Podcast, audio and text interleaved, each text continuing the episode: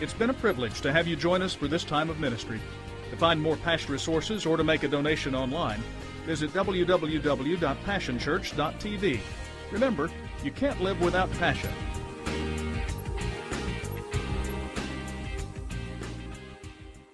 I wrote one yesterday I thought was pretty challenging. If you haven't read that, I encourage you to do so. I am convinced uh, that to say we want more is not sufficient. We have to prove it. The proof of desire is pursuit, and we prove how much we really want of God by how we act and what we do. And so we are about pursuing Him here. Well, I started a series last week. Um, I, I, told you the last two series, the, the one prior, Farmville, and now this one, uh, haven't been what you would call edifying as far as making you f- feel like you're perfect when you walk out of here. That's all right. Y'all can come back over the next couple weeks and we'll build you up and edify you. But I'm going to finish this this series today called Despicable Me. And uh, as you can tell by the title, it's not one of those uh, make me feel good messages. Because last week, what I did is I pointed you to a passage of Scripture in which Paul reveals an inward struggle that takes place in his life. There's some inward, inward turmoil, if you will, that exists in him between, in this, this fight between good and evil that resides not only in Paul, but it resides in all of us. And he, he shares that and he begins to talk. It's an intriguing description and one that I believe most of us probably comprehend and understand and can relate to because what all of us want to do is we all want to do good. Anybody, everybody in here want to do good? I mean, you don't wake up in the morning most of the time saying, man, I want to be bad. We just, you know, I want to, I want to kill somebody, end up on death row. I, I want to go out and get drunk. I want to become a drug addict and throw my life away. I want to be a prostitute and stand on a corner and sell myself for five dollars. Most of us never say that, so we don't get up in the morning saying, "Well, I want to be bad." What we get up in the morning and say, "I want to be the best me I can be. I want to be good." The problem is, is that for most of us, instead, what we do is we we kind of succumb to the depths of darkness that resides in us at times. So let's listen to Paul's struggle again in Romans chapter 7, verses 15 through 20. Listen to what Paul's saying. He says, I do not understand what I do. For what I want to do, I do not do. But what I hate, I do. Anybody ever been there? And if I do what I do not want to do, I agree that the law is good. As it is, it is no longer I myself who do it, but it is sin living in me. I know that nothing good lives in me, that is, in my sinful nature. For I have the desire to do what is good, but I cannot carry it out. For what I do is not the good I want to do. No, the evil I do not want to do, this I keep on doing. Now, if I do what I do not want to do, it is no longer I who do it, but it is the sin living in me that does it. Jeremiah, long before Paul was ever on the scene, talks about our heart.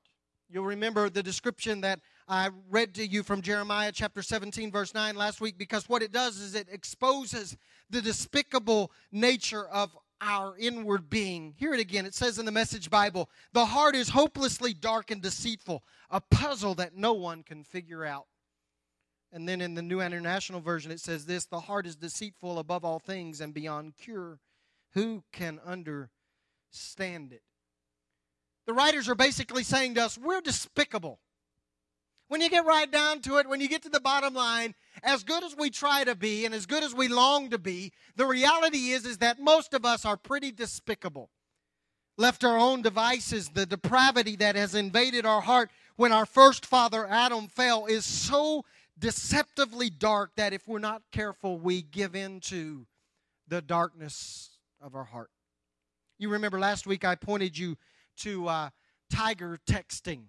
You remember that? I told you there's a new application out for the iPhone, Birth by Tiger Woods fiasco that allows people to send text and it never really goes onto your phone. You can even give it a countdown that you only have 60 seconds to read it, read it and it deletes itself and nobody will ever know that you're cheating on your spouse. And I begin to wonder, well, what shows our depravity worse than that? And I was I was doing what guys do. Guys, amen me real loud. I had the remote. And what guys do is we watch 90 shows at once. Have y'all figured that out? So I'm channel surfing and I'm coming across this channel and I see a, a television reporter there interviewing a guy on the steps of what looked like a, uh, a municipal building. I, I wasn't sure what was going on. And vaguely, I kind of figured out who he was. I thought I knew the reporter, but I wasn't sure because he was kind of out of the normal confines that you see him in. And as I began to listen to him interview the guy, I figured out who it was. It was the reporter that does the shows called To Catch a Predator. Y'all, y'all seen that one? I think that's what it's called. He sets up video cameras, hidden video cameras in a house, and they put uh, adults posing as 13 year old boys and girls on the internet and they try to lure in internet predators. You've seen it. And the guys walk in and all of a sudden there's cameras everywhere and they're embarrassed. Well, that was who this reporter was, except he wasn't set up in a house. And as I begin to watch a little longer, uh, he began to explain what had happened the night before they had done what they always do. They set up in a house and uh, they they lured this gentleman in looking for a 13 year old boy and he showed up at the house completely nude and walks into the house nude. That's bad enough. You know how it goes down. He interviews them for a few minutes which blows my mind that they would, they would even talk on camera, but most of them sit there and talk on camera, and then they leave the house and the cops jump on them and they arrest them. Well, apparently this guy had made bail. I guess they give him an opportunity to make bail. He interviewed him, he left, he was arrested, and now he's interviewing him again on the steps of a public library because not only did he respond last night, now that he's been arrested and made bail, he has responded again and is showing up the next morning at a library to find a 13 year old boy that was supposedly on the internet inviting him to the library. And the reporter says to this guy, it caught my attention, he said to him, You keep telling me that last night was the first time you'd ever done anything like this. And now here you are again the next day on the steps of this library. Why should we believe that you will never do this again? And the guy says, Because you can trust me, I promise you I will never do this again. Can I just tell you this morning? We're despicable. There is a real struggle that goes on within in us and inside of us, and it is a real struggle, and it is in it is ongoing, and it is a reality that I want to do right, but I don't do right, I do wrong. So I told you that God is basically given us two doses or two prescription and I called them shots because they're painful. And I declared to you last week that the first way that God has prescribed that we deal with our despicable condition is a prescription called repentance. We don't hear much about repentance anymore. But the first step to approaching God and dealing with the despicable nature that lives within us is we must first come to this place where we repent. And to do that, we have to acknowledge that we need to repent. We need to recognize that repentance is not just for sinners. And therefore, we must repent on a daily basis and we must repent thoroughly and we must repent sincerely. I hope through the course of this week, every day your prayer life has been marked by a spirit of repentance where you ask God, clean me, make me whole. But there is a second dose. I told you last week that repentance is important because our personal revival and our national revival is contingent upon whether or not Christians repent. It's not based upon whether sinners repent, it's based on whether Christians repent. And so we got to get that element right. But there is a second shot. Shots are painful. You would think that the first shot of repentance would be the most painful of all shots, and we would avoid that shot at all costs, and we wouldn't want to repent, and we would try to get away because when we recognize that we're standing eh, bare, if you will, exposed in front of the God of the universe that has the ability with one blink of his eye to completely and utterly destroy us, you would think that we would avoid the shot of repentance at all costs. But the reality is, is that most of us at some point in our life have come to this place where we're willing to repent, but we're not willing to take the second shot because we are convinced that the second shot is more painful than the first. Because the second shot that God prescribes to deal with our sin nature, oh, we don't like this one, is confession. I see, I see, I see, uh huh. I figured that would happen. I just want to let sink in a second because some of you are already tightening all up. We don't like the concept of confession. We don't want anybody to know that we've got problems. We are, we are intrigued by the struggle that Paul describes in Romans chapter 7, but we fail to recognize that in essence, what Paul is doing is he's making a public confession of his own faults. That's what he's doing. Paul is so brave that he's willing to, in writing, most of us won't say it with our mouth, much less put it in writing. He is verbally and writing his own confession saying, I'm having struggles, I'm having issues. He's confessing his faults. James picks up on that concept in James chapter 5, verse 16. Listen to what James says. Therefore, confess your sins to each other and pray for each other so that you may be healed. The prayer of a righteous man is powerful and effective. Listen to what it says in the Message Bible. I love this translation. Make this your common practice. Confess your sins to each other and pray for each other so that you can live together whole and healed. The prayer of a prayer a prayer of a person living right with God is something powerful to be reckoned with. The writer says to make our common practice confession. But when I start talking about confessing your faults and your sins to one another, you know what happens? It's like I'm standing up here speaking in a foreign language and you have no comprehension of what I am trying to describe to you because that is such a foreign idea and concept to us that we don't understand confession.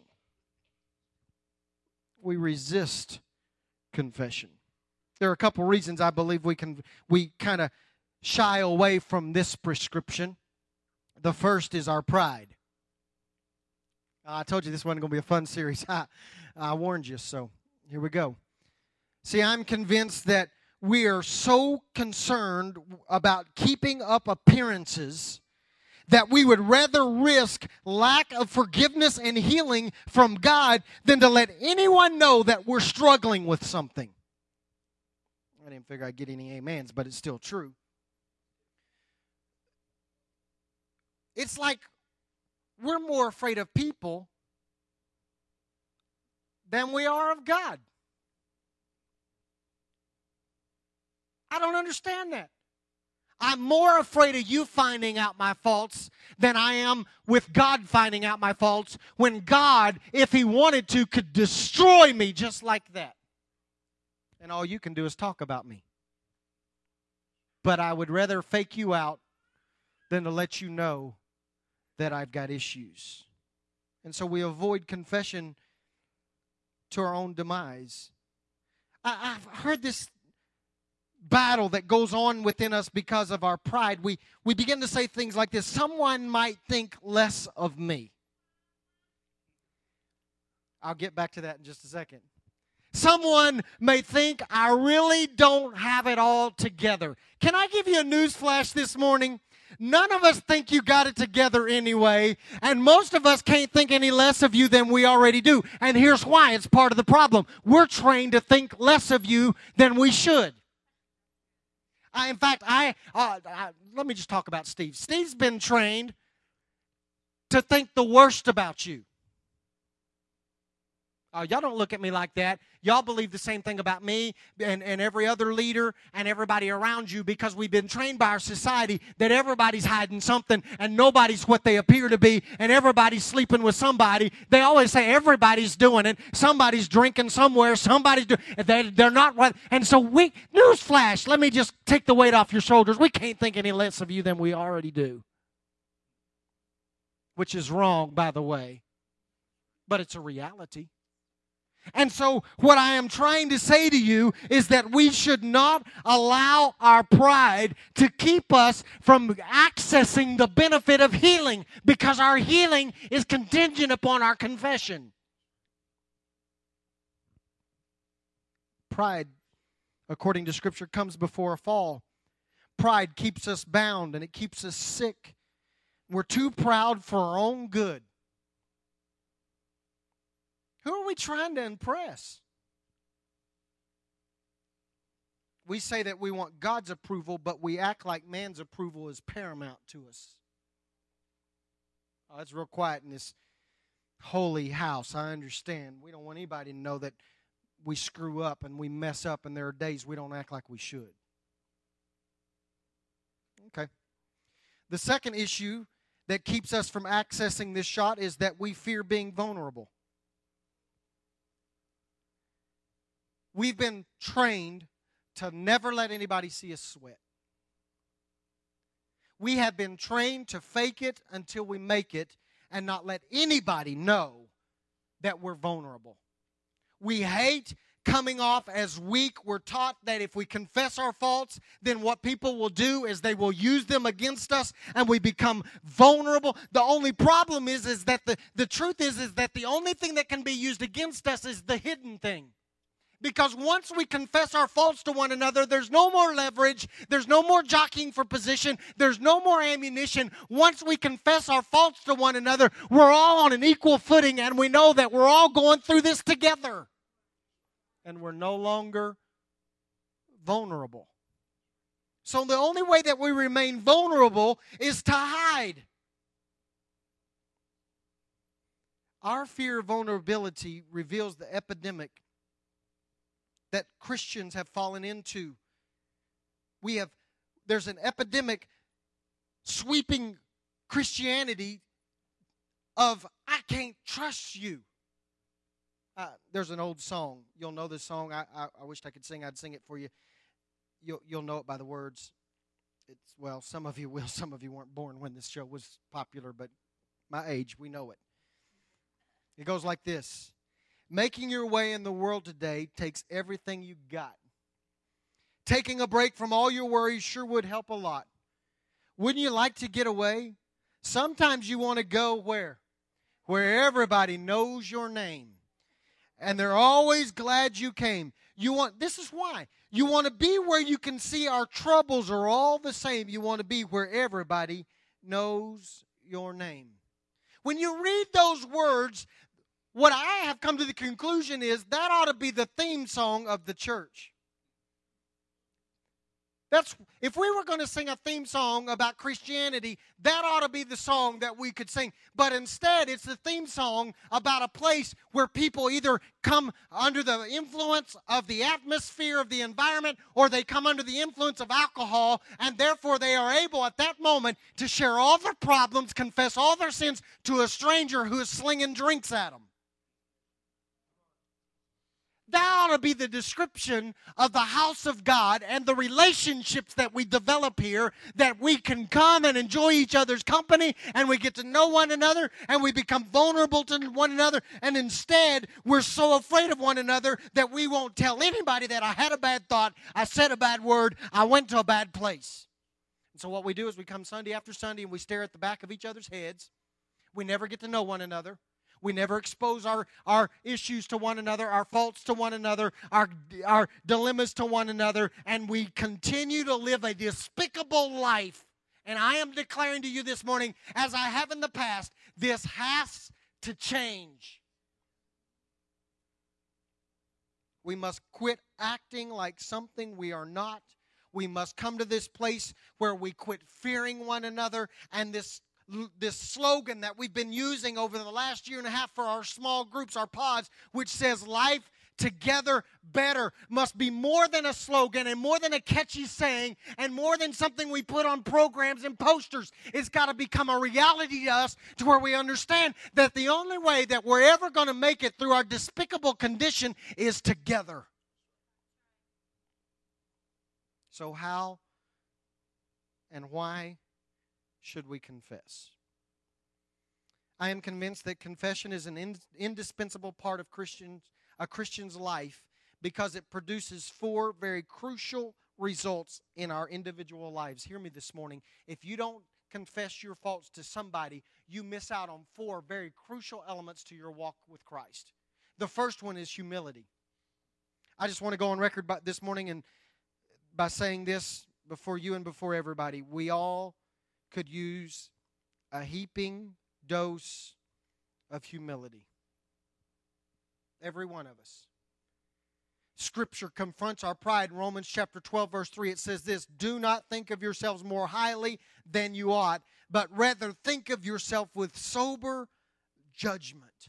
When we confess our faults one to another, when I look you square in the eyes and say, you know what, even though I'm the pastor, there are still days that I don't live like I want to live, and there are still moments when I do things I don't want to do. When I look you square in the eyes and say that, can I tell you what happens immediately?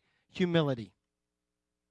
I realize I'm not all that in a bag of chips, and neither are you strut around like you've always been as cleaned up as you are right now. But the reality is is all of us need a heaping dose of humility to understand that but by the grace of god there go i. Humility is a willingness to be known and estimated according to our real character. While we are unwilling to confess we have no humility at all can claim to be humble all you want, but if you're not confessing your faults to somebody, you're not humble. Well, that went over huge.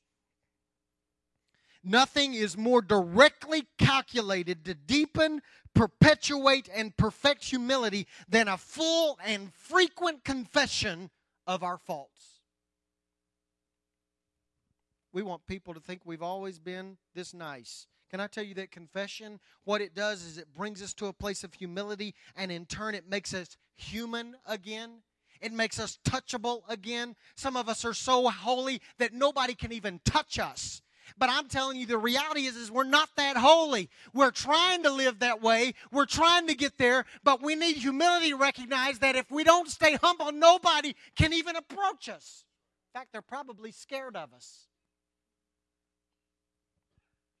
The second thing that happens when we confess is it brings about connectedness. Our lack of confession reveals one of the greatest plagues of this generation. Hear me. The greatest plague of this generation, I am convinced, is this shallowness of relationship. See, the truth is, I don't really know you, and you don't really know me. And we like it like that.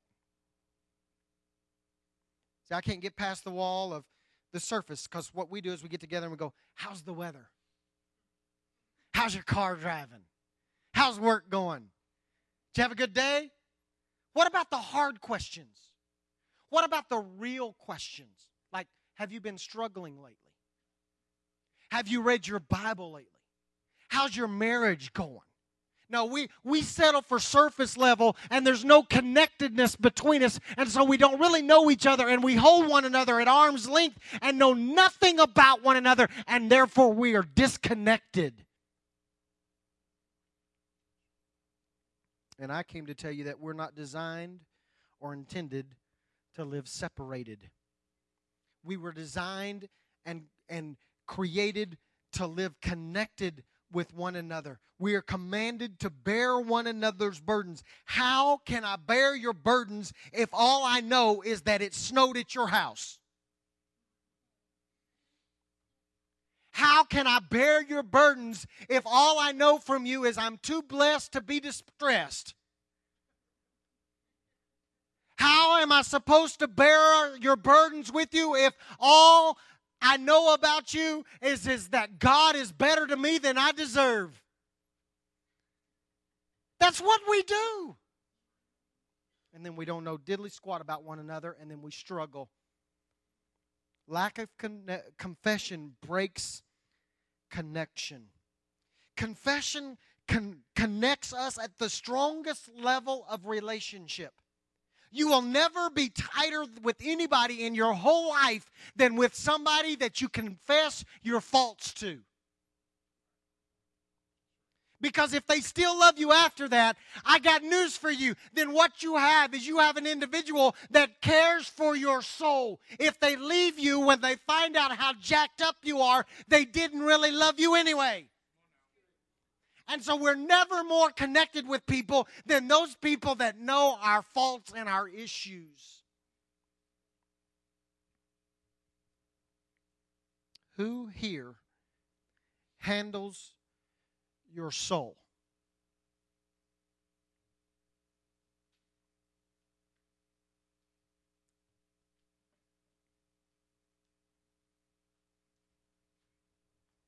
Who here sitting under the sound of my voice, sitting next to you, sitting three rows up from you, sitting across the room from you, who here handles your soul?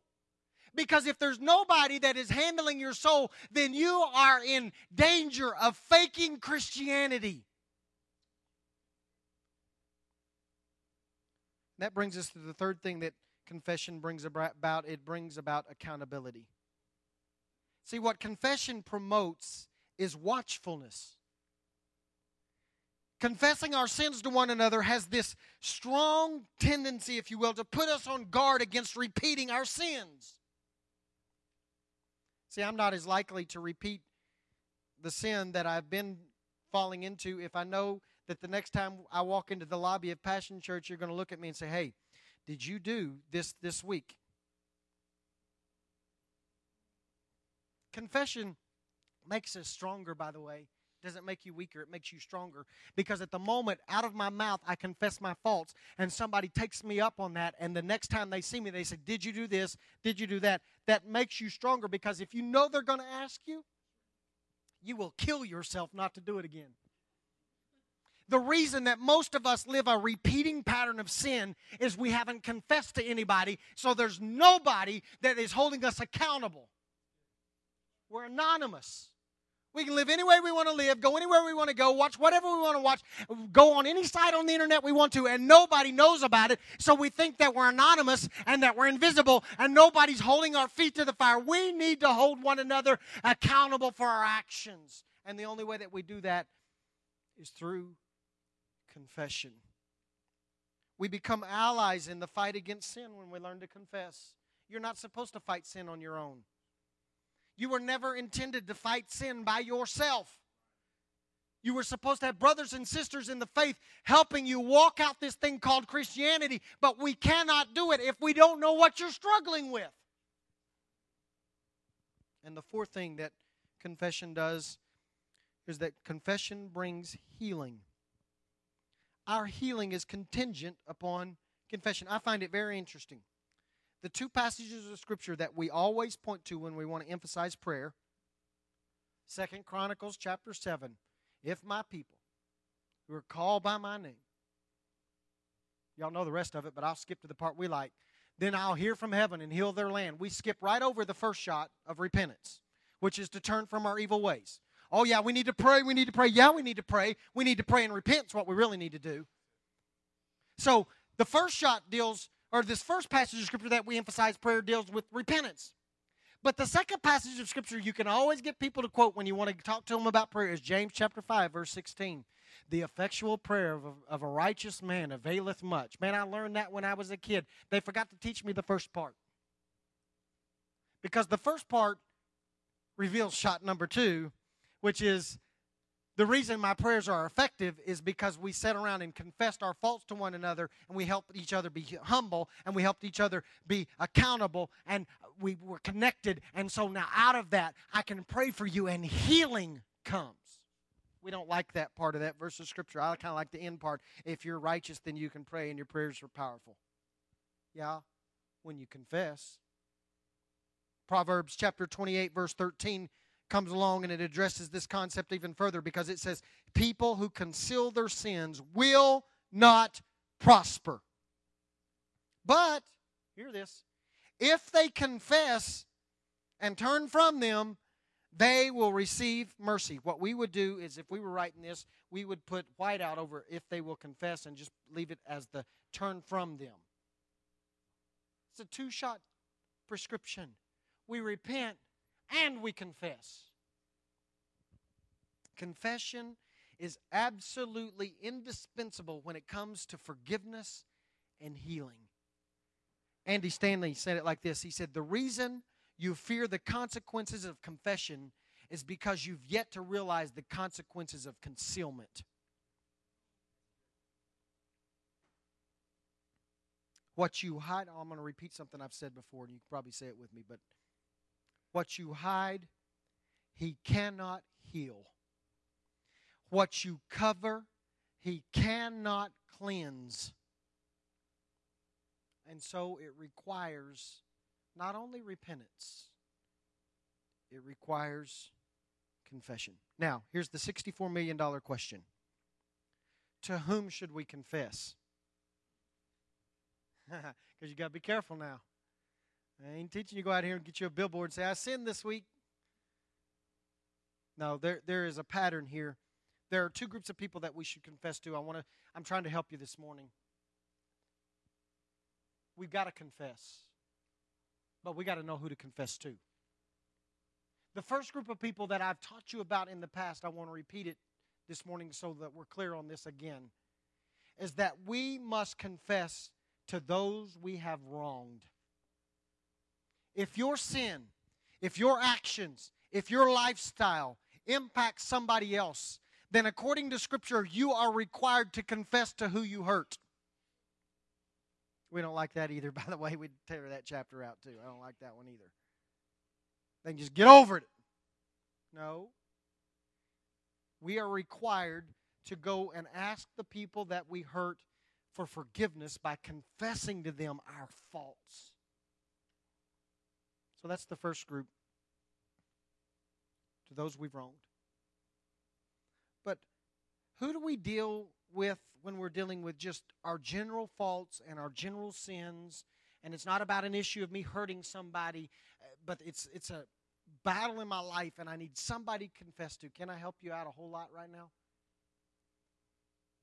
We are supposed to confess confess to those who will pray. That's the stipulation James gives. He says, Confess your faults to one another. And then you do that to people who have the ability to pray. In other words, what he's saying, unfortunately, is that this stipulation narrows down for us who we confess to. You don't go out and tell everybody all your faults. Y'all, y'all know the old saying, loose lips sink ships? Yeah, they do.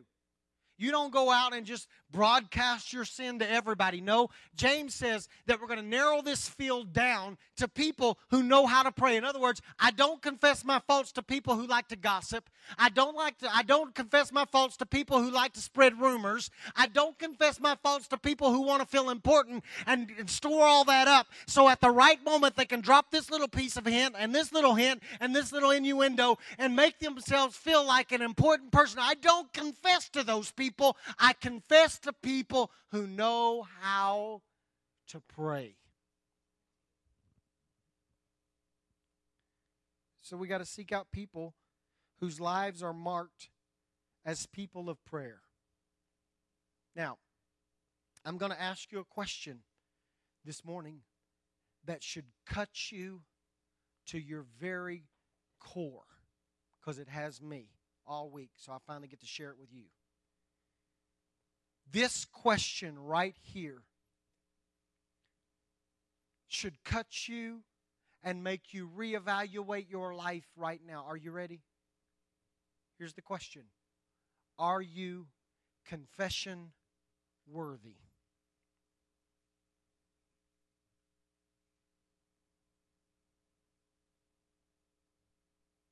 Are you, not your neighbor, not the person sitting in front of you, not your spouse, are you confession worthy? If somebody in this room is having a battle with deep, dark sin, are you worthy? Is your life so marked by an attitude of prayer that they could trust you enough to come up and say, I stayed up late last night looking at things I shouldn't have looked at. I, I went on a binge last weekend. I, I thought I had the habit kicked, but now I find myself and I've made a dark mistake. Are you that kind of person?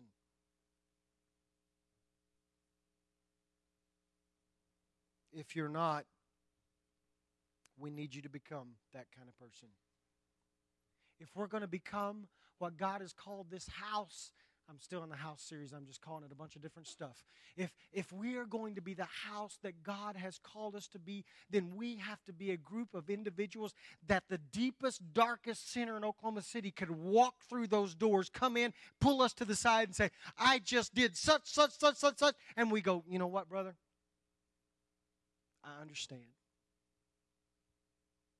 And I'm not going to tell us so. What I am going to do is I'm going to bust heaven wide open praying for you. Are you confession worthy? I think you ought to test folks. I think you ought to share a little bit and see if they can handle it. You might even want to make something up, just see if it spreads.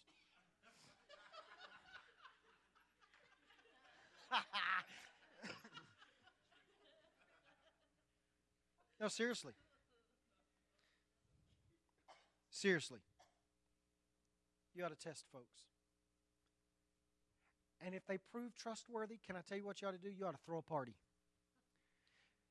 Because if they test out and they're trustworthy, can I tell you what you found? You have found a treasure.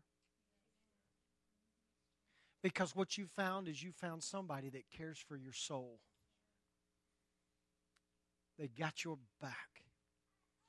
And that kind of relationship is the kind of relationship that we should be a part of and that we should be extending to other people. And if we don't, then we will walk around here despicable till Jesus comes back. We've got to repent. The first dose comes in that order because we repent to God because only God can forgive us of our sins. But there is a second dose that we like to ignore that we need to go back to and understand, and it is the dose of confession where I bring myself down off my own pedestal and I confess my faults and I confess my sins, and in so doing, I grab hold of healing. And so this morning, I want us to pray, and then we're going to let you go. But I'll say this some of you may need to confess. Some of you in here probably have hurt somebody. You are bound by Scripture to go and confess to them and ask their forgiveness. There are others in here that you need to confess your faults and your sins because it will make you humble, because it will hold you accountable, because it will connect you, and because it will bring healing to your life. And so, in order to do that, you have to find somebody that's trustworthy and so, what I want us to pray this morning is I want us to pray that if we need to confess, we will, but I also want us to pray that we will each find somebody that we can trust with our soul. And then the last thing I'm going to pray is this I'm going to pray that we become a congregation of people that are confession worthy.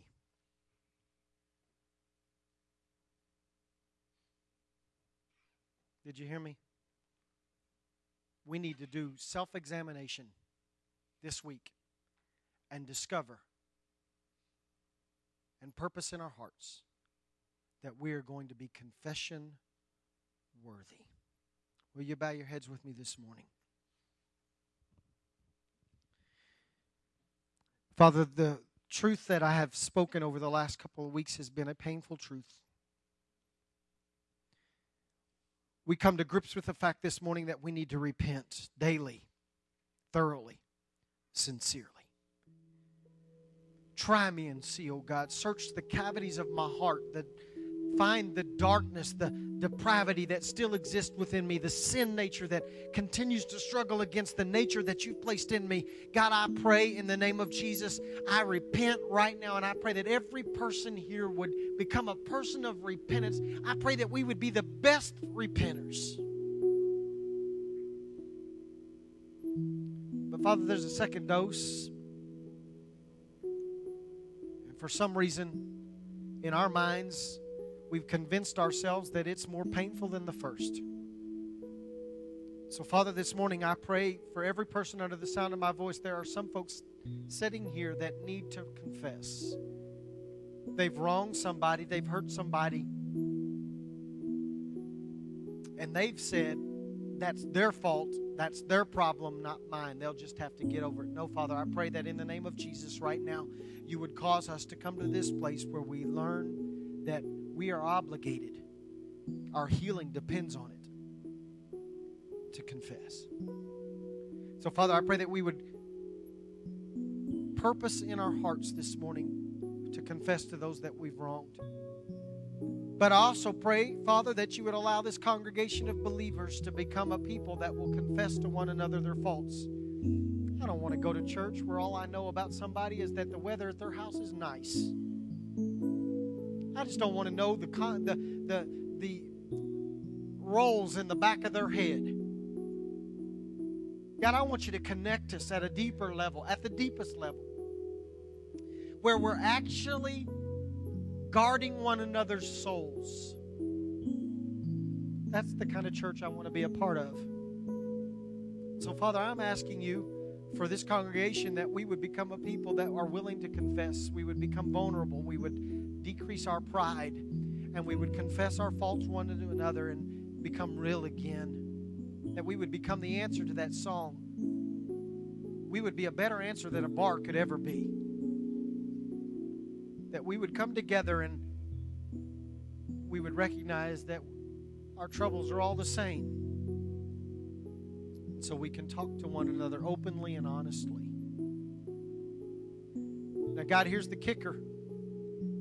In order for that to happen, you got to do something in us. You got to make us confession worthy. For some of us, that means you need to shut our mouths because we like to talk too much. For some of us, that means you need to deal with our insecurity issues because we like to get information so that we can feel important. I'm asking you to make us confession worthy so that any one of us could go to any one of the other ones of us and confess the deepest, darkest, nastiest, most despicable sin. And without batting an eye, and without picking up a cell phone, and without going on Facebook, that what we instead would do would fall to our knees And we would begin to lift one another up in prayer. Why? So that healing will come. I'm asking you, oh God, to give us people that will care for our souls.